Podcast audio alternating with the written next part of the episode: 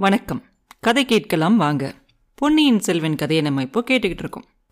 கடம்பூர் மாளிகையில் குருவை கூத்தும் வெறியாட்டமும் முடிஞ்சதுக்கப்புறமா சபை கலைஞ்சு எல்லாரும் போகிறாங்க அதுக்கப்புறம் வந்திருந்த எல்லா விருந்தினர்களுக்கும் ஒரு பெரிய விருந்து ஏற்பாடு பண்ணியிருக்காங்க. அந்த விருந்துக்கு போய் வல்லவராயனும் சாப்பிட்றான். ஆனால் அவனுக்கு எந்த சாப்பாடுமே ருசியாக இல்லை. உடம்பு ரொம்ப களைப்பாக இருந்துச்சு. மனசும் ஒரு மாதிரி கலங்கி இருந்துச்சு. இருந்தாலும் அவனோட நண்பன் ரொம்ப நாள் கழிச்சு அவங்க வீட்டுக்கு முதல் தடவையாக வந்திருக்கான் இல்லையா?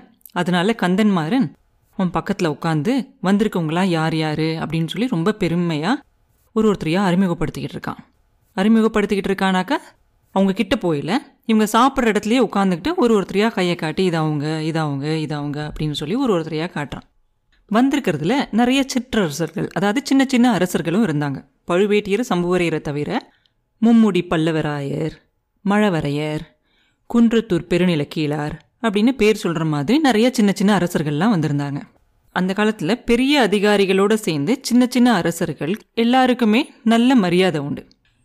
சோழரோட ஆட்சியில் எப்படின்னாக்க ஒரு ராஜாவோட பையன்தான் அடுத்து ராஜாவாகான் அந்த மாதிரி கிடையாது. அவங்களுக்கு கீழே இருக்கிற சிற்றரசர்கள்லாம் எப்படி தேர்ந்தெடுப்பாங்க அப்படின்னாக்க யாரெல்லாம் போர்க்களத்தில் முன்னாடி நின்று சண்டை போடுறாங்களோ அவங்க எல்லாரும் சின்ன சின்ன அரசர்களாக நியமிப்பாங்க. ஸோ இந்த மாதிரி அந்த சின்ன சின்ன அரசர்களும் அவங்களோட அரசு அப்படியே அடுத்து அவங்க பசங்களுக்கு வரணும்னா எல்லாருமே வீரம் உள்ளவர்களா எல்லாத்துலேயும் வந்து சண்டை போடக்கூடியவங்களா இருக்கணும். அப்படி இருந்தால் தான் சோழர் காலத்தில் சிற்றரசர்களாக இருக்க முடியும். இந்த மாதிரி இவ்வளோ முக்கியமானவங்களும் ஒரே இடத்துல கூடி இருக்கிறத பார்த்துருக்கும் போது நம்ம வந்தியத்தேவனுக்கு கொஞ்சம் சந்தோஷமாக இருக்கணும்.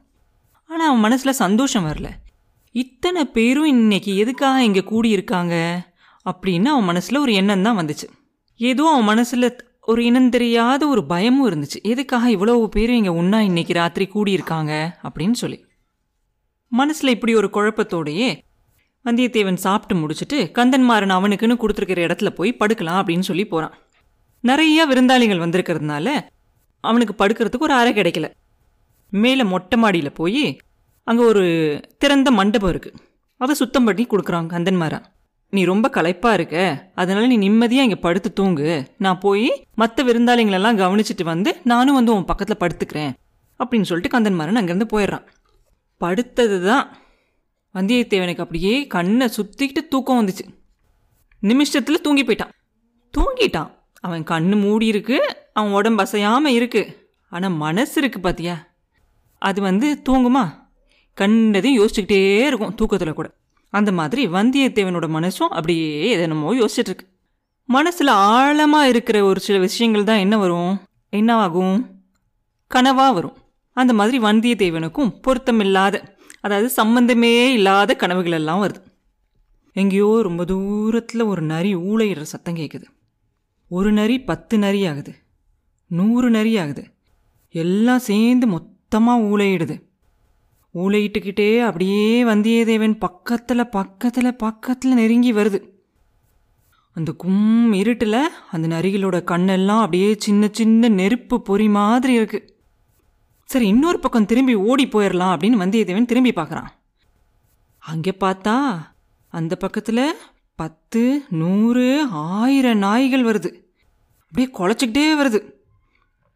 ஆஹா இந்த வேட்டை நாய்களுக்கும் இந்த நரிகையும் நடுவில் நம்ம மாட்டிக்கிட்டோன்னா நமக்கு அது என்ன ஆகிறது? அப்படின்னு சொல்லி வந்தியத்தேவனுக்கு நடுங்க ஆரம்பிச்சிருது. அவனுக்கு எதிரில் வந்து ஒரு கோயில் தெரியுது. உடனே வேகமாக ஓடி போய் அந்த கோயிலுக்குள்ளே போய் அந்த கோயில் கதவை சாத்தி தாப்பால் போட்டுறான் தாப்பா போட்டுட்டு அப்பாடா அப்படின்னு சொல்லி திரும்பி பார்க்குறான். திரும்பி பார்த்தா அந்த அங்கே ஒரு ஆக்ரோஷமான ஒரு காளி நிற்கிறாங்க சிலையா. அந்த காளி சிலைக்கு பின்னாடி இருந்து ஒரு பூசாரி வெளியே வரான். வந்தாயா? வா வா அப்படின்னு சொல்லிக்கிட்டே ஒரு பெரிய வீச்சருவாள் எடுத்துக்கிட்டு வரான். மெதுவாக நடந்து வந்து வந்தியத்தேவன் பக்கத்தில் நிற்கிறான் நின்றுக்கிட்டு நீ பிறந்த அரச குல வரலாறை சொல்லு எனக்கு. எத்தனை ஆண்டுகள் உன்னோட குலத்தில் இருக்கிறவங்க வந்து ராஜாவாக இருந்திருக்காங்கன்னு எனக்கு சொல்லு. உண்மையை சொல்லு நீ இப்போ அப்படின்னு கேட்குறான் வானர் குலத்து வல்லவராயர் முந்நூறு ஆண்டு அரசு புரிஞ்சவர். என்னோட அப்பா காலத்தில் வைதும்பராயர் அப்படிங்கிறவரால் நாங்கள் எங்களோட அரசை இழந்துட்டோம் அப்படின்னு சொல்கிறான் இந்த வந்தியத்தேவன். அப்படியானா நீ வந்து தகுந்த பலி இல்லை. ஓடிப்போ அப்படின்னு சொல்கிறான் அந்த பூசாரி. திடீர்னு அந்த காளியம்மன் சிலை இருந்த இடத்துல அப்படியே ஒரு கண்ணன் காட்சி கழிக்கிறான் அந்த கண்ணனுக்கு பக்கத்தில் ரெண்டு பெண்கள் அழகாக பூமாலையை கையில் வச்சுக்கிட்டு நடனம் ஆடுறாங்க. அந்த பாட்டு நடனம் எல்லாம் பார்த்தோன்னே வல்லவராயருக்கு ஒரே சந்தோஷமாக இருது சந்தோஷமாக பார்க்குறாரு அதெல்லாம். பார்த்துக்கிட்டு இருக்கும்போது திடீர்னு அவனுக்கு பின்னாடியிலிருந்து வந்தியத்தேவனுக்கு பின்னாடியிலிருந்து கண்டோம் கண்டோம் கண்டோம் கண்ணுக்கினியன கண்டோம்னு ஒரு பாட்டு சத்தம் கேட்குது திரும்பி பார்த்தா பாடினது ஆழ்வார்க்கடியான் நம்பியே தான் இல்லை இல்லை ஆழ்வார்க்கடியான் நம்பியோட தலை மட்டும் பாடுச்சு. அந்த தலை மட்டும் பலிபீடத்தில் இருந்து பாட்டு பாடுது. அதை பார்த்தோன்னே வந்தியத்தேவனுக்கு அந்த காட்சியை பார்க்கவே பயமாக இருந்துச்சு. ஆஹா அப்படின்னு சொல்லி அதை பார்க்க வேண்டாம்னு சொல்லி இந்த பக்கம் திரும்புகிறான் திரும்பினோன்னு போய் ஒரு தூணில் போய் முட்டிக்கிறான் டொம்மன். முட்டுன்னு அதோட கனவு கிளஞ்சு போயிடுது. கண்ணு திறந்துடுறான். ஆஹா அப்படின்னு. கனவு கிளஞ்சிருச்சு. ஆனால் கனவும் நிஜத்தில் நடக்கிறதும் ஒன்றா நடக்கிற மாதிரி அவன் படுத்திருக்கிற இடத்துல இருந்து அதுக்கு எதிரில் இருக்கும்ல மதில் சுவர் அந்த மாளிகையோட மதில் சுவர் அதில் ஆழ்வார்க்கடியானோட தலை மட்டும் தெரியுது. என்னடா இது அப்படின்னு திரும்பியும் கண்ணை நல்லா திரும்பி பார்க்குறான். இந்த தடவை பிரம்மையெல்லாம் இல்லை. நிஜமாலுமே அங்கே ஆழ்வார்க்கடியானோட தலை தெரியுது அந்த சுவரில் கொஞ்சம் கொஞ்சமாக நல்லா உத்து பார்த்தா அவனோட உடம்பும் தெரியுது. அவன் அந்த செவுத்து மேலே என்னமோ ஏற முயற்சி பண்ணுற மாதிரி நிற்கிறான் அவன் கையும் தெரியுது அந்த செவுத்து மேலே. அங்கேருந்து ஆழ்வார்க்கடியான் நம்பி மாளிகைக்குள்ளார எதையோ உத்து பார்த்துக்கிட்டு இருக்கான். என்ன பார்க்குறான் இந்த ஆழ்வார்க்கடியான் நம்பி அங்கேருந்து? நல்ல எண்ணத்தோடு அவன் பார்த்தாலும் கூட இதில் ஏதோ கெட்ட நோக்கம் இருக்க மாதிரி தெரியுது. ஆஹா நம்ம நண்பன் நம்மளுக்காக எவ்வளோ நல்ல சாப்பாடெல்லாம் செஞ்சு போட்டு நம்மளை கவனிச்சுக்கிட்டாங்க அவங்க வீட்டில் அப்படி இருக்கும்போது அவங்க வீட்டுக்கு யாரோ கெடுதல் பண்ண போகிறாங்கன்னா அதை நம்ம கண்டிப்பாக தடுத்தாகணும்ல? இந்த நம்பியை நம்ம போய் என்ன பண்ணுறான்னு பார்த்து கண்டிப்பாக என்னென்னு கேட்டு நிறுத்தணும். அப்படின்னு சொல்லி வல்லவரையன் படுத்திருந்த இடத்துல துள்ளி எழுந்திருச்சு பக்கத்தில் வச்சுருந்த அவன் வாளை எடுத்து உரையோடு சேர்த்து கத்தையும் எடுத்து அவன் இடுப்பில் சொருகிக்கிட்டு ஆழ்வார்க்கடியான் தலை எங்கே இருந்துச்சோ அந்த செவரை பார்த்து நடக்க ஆரம்பிக்கிறான். இவன் தான் மாடியில் படுத்திருந்தான் இல்லையா? அதனால் எல்லாத்தையும் தாண்டி போகணும் இல்லையா? கொஞ்சம் தூரம் நடந்து வரான் சுற்றி சுற்றி நடந்து வரான். நடந்து வரும்போது ஒரு தூணுக்கிட்ட வரும்போது கீழே யாரோ பேசுகிற குரல் கேட்குது என்னமோ பேச்சு சத்தம் கேட்குதே அப்படின்னு சொல்லி உடனே அந்த தூண் பின்னாடி அப்படியே மறைஞ்சு நின்றுக்கிறான் மறைஞ்சு நின்றுக்கிட்டு அங்கே கீழே குனிஞ்சு பார்க்குறான் அந்த தூண் இருக்கிற இடத்துலேருந்து கீழே குனிஞ்சு பார்க்குறான் பார்த்தா கீழே அந்த முற்றம் இருக்குது ஒரு சின்ன முற்றம். அந்த முற்றத்தில் ஒரு பத்து பன்னெண்டு பேர் உட்காந்துருக்காங்க அங்கே உட்காந்துருக்கிறவங்க எல்லாருமே இவன் விருந்து சாப்பிடும்போது பார்த்தால சிற்றரசர்கள் பழுவேட்டையர் சம்புவரர் எல்லாம் முக்கியமான பிரமுகர்களும் அங்கே உட்காந்துருக்காங்க அந்த முற்றத்துக்கு மூணு பக்கமும் செவுரு இருக்கு. பெரிய நீண்ட செவுரு. நீண்ட செவருன்னா நல்ல உயரமான செவுரு அந்த செவத்துக்குள்ளார எல்லாரும் உட்காந்துருக்காங்க நிலாவோட வெளிச்சம் வந்து பாதி தான் தெரியுது. அந்த செவுரு பாதி மறைச்சிருது ஒரு பக்கம் செவரில் ஒரு பெரிய அகல் விளக்கு ஏற்றி வச்சுருக்காங்க இரும்பு விளக்கு. அதில் இருக்க வெளிச்சத்தில் வந்தியத்தேவனால் அங்கே இருக்கிறவங்களெல்லாம் பார்க்க முடியுது. ஓ எல்லாரும் இங்கே ஏதோ ஒரு முக்கியமான விஷயத்தை பற்றி பேசி முடிவெடுக்கிறதுக்காக கூடியிருக்காங்க போல இருக்கு.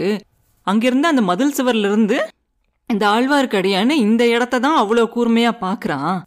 சரியாக கண்டுபிடிச்சி வச்சுருக்கான். அந்த இடத்துல இருந்து இந்த இடம் நல்லா தெரியும்னுங்கிறத தெரிஞ்சு அங்கே வந்து நின்று இங்கே என்ன நடக்குதுங்கிறத கவனிச்சுக்கிட்டு இருக்கான்.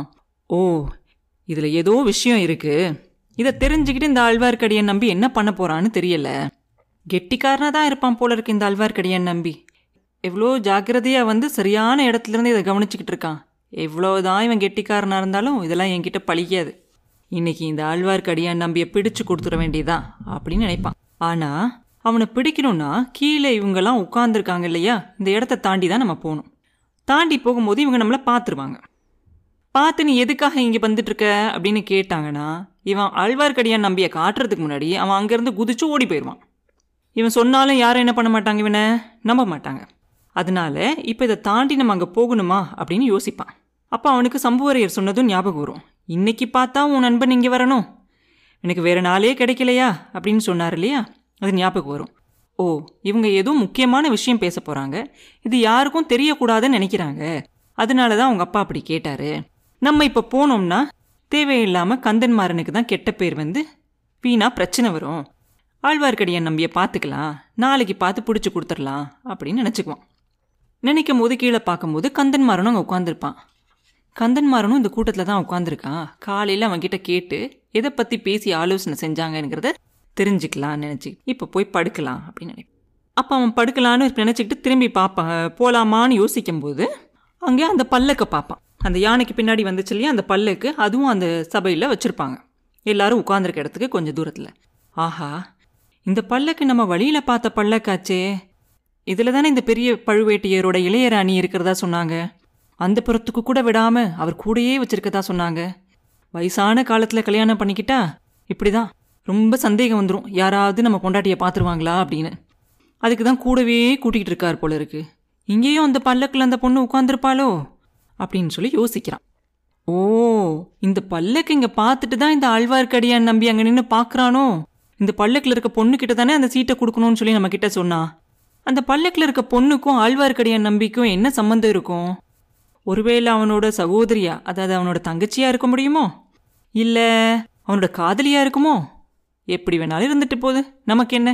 இந்த பழுவேட்டியர் வந்து அந்த பொண்ணுக்கு விருப்பம் இல்லாமல் அவளை கட்டாயப்படுத்தி கூட கல்யாணம் பண்ணிக்கலாம். அப்படியெல்லாம் கூட செய்கிறவர் தான் இவர். எதுவாக இருந்தாலும் நம்மளுக்கு என்ன? நம்ம பாட்டுக்கு இப்போ போய் படுக்கிற வேலையை பார்ப்போம் அப்படின்னு சொல்லி திரும்பி படுக்க போகலான்னு காலடி எடுத்து வைக்கிறான். கரெக்டாக காலடியை எடுத்து வைக்கும்போது அங்கே நடந்த பேச்சு அவனோட காதில் விடுது. அதில் அவனோட பேரை சொல்லிக்கிட்டு இருக்காங்க. அவன் பேர் அடிப்பட்டதும் போகலான்னு நினச்ச வந்தியத்தேவன் அந்த நேர அந்த இடத்துலையே நின்னுறான் நின்று நல்லா உத்து கவனிக்கிறான். நம்மளை பற்றி ஏதோ பேசுகிறாங்களே என்ன பேசுகிறாங்க அப்படின்னு சொல்லி கவனிக்கிறான். அப்போ ப பெரிய பழுவேட்டியர் சொல்கிறாரு சம்பூரையர்கிட்ட உங்களோட பையனோட சிநேகிதன்னு சொல்லி ஒருத்தன் வந்தானே அவன் எங்கே படுத்திருக்கான்? நம்ம பேச போகிறது எதுவும் அவன் காதில் விழக்கூடாது. ஏன்னா அவன் ஆதித்த கரிகாலன் கிட்ட வேலை செய்கிற ஆள். நல்லா ஞாபகம் வச்சுக்கோங்க.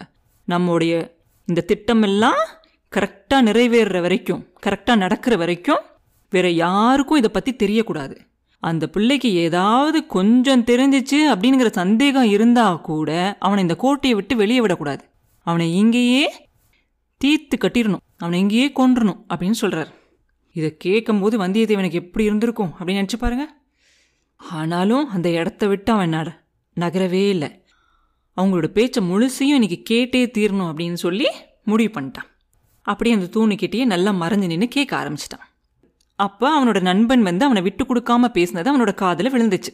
மேல் மாடியில் ஒரு மூலையில் மண்டபத்தில் வந்தியத்தேவன் நிம்மதியாக தூங்கிக்கிட்டு இருக்கான். நீங்கள் பேசுகிற எந்த விஷயத்துலையும் அவன் காதில் விழுக போகிறதே கிடையாது. அப்படியே அவன் காதில் விழுந்தாலும் கூட அவனுக்கு சம்மந்தம் இல்லாத எந்த காரியத்திலையும் அவன் தலையிட மாட்டான். அதனால உங்கள் யோசனைக்கு எந்த பிரச்சனையும் வராது. அதுக்கு நான் பொறுப்பு அப்படின்னு சொல்கிறான் வந்தன்மாரன் உனக்கு அவன்கிட்ட இவ்வளோ நம்பிக்கை இருக்கிறத நினச்சி நாங்களாம் ரொம்ப மகிழ்ச்சி அடைகிறோம் ஆனால் எங்கள் யாருக்கும் அவனை இதுக்கு முன்னாடி தெரியாது. அதனால எச்சரிக்கை செஞ்சேன். நம்ம இப்போ பேச போகிற விஷயம் ஒரு பெரிய சாம்ராஜ்யத்தோட உரிமை சம்பந்தப்பட்டமான ஒரு விஷயம். அஜாக்கிரதையா? தெரியாமல் ஏதாவது ஒரு வார்த்தை வெளியில் நான் போனாலும் கூட அது ரொம்ப பெரிய பயங்கரமான விபரீதங்களுக்கெல்லாம் ஏற்படலாம். இது உங்கள் எல்லாருக்குமே நல்ல ஞாபகம் வச்சுக்கோங்க. இங்கே பேசுகிற எந்த விஷயமும் யாருக்கும் தெரியக்கூடாது அப்படின்னு சொல்லி பழுவேட்டியர் சொல்கிறாரு அப்புறம் என்ன நடந்துச்சு? என்ன பேசினாங்க? நாளைக்கு பதிவில் பார்ப்போம். மீண்டும் உங்களை அடுத்த பதிவில் சந்திக்கும் வரை உங்களிடமிருந்து விடைபெறுவது உண்ணாமலை பாபு. நன்றி.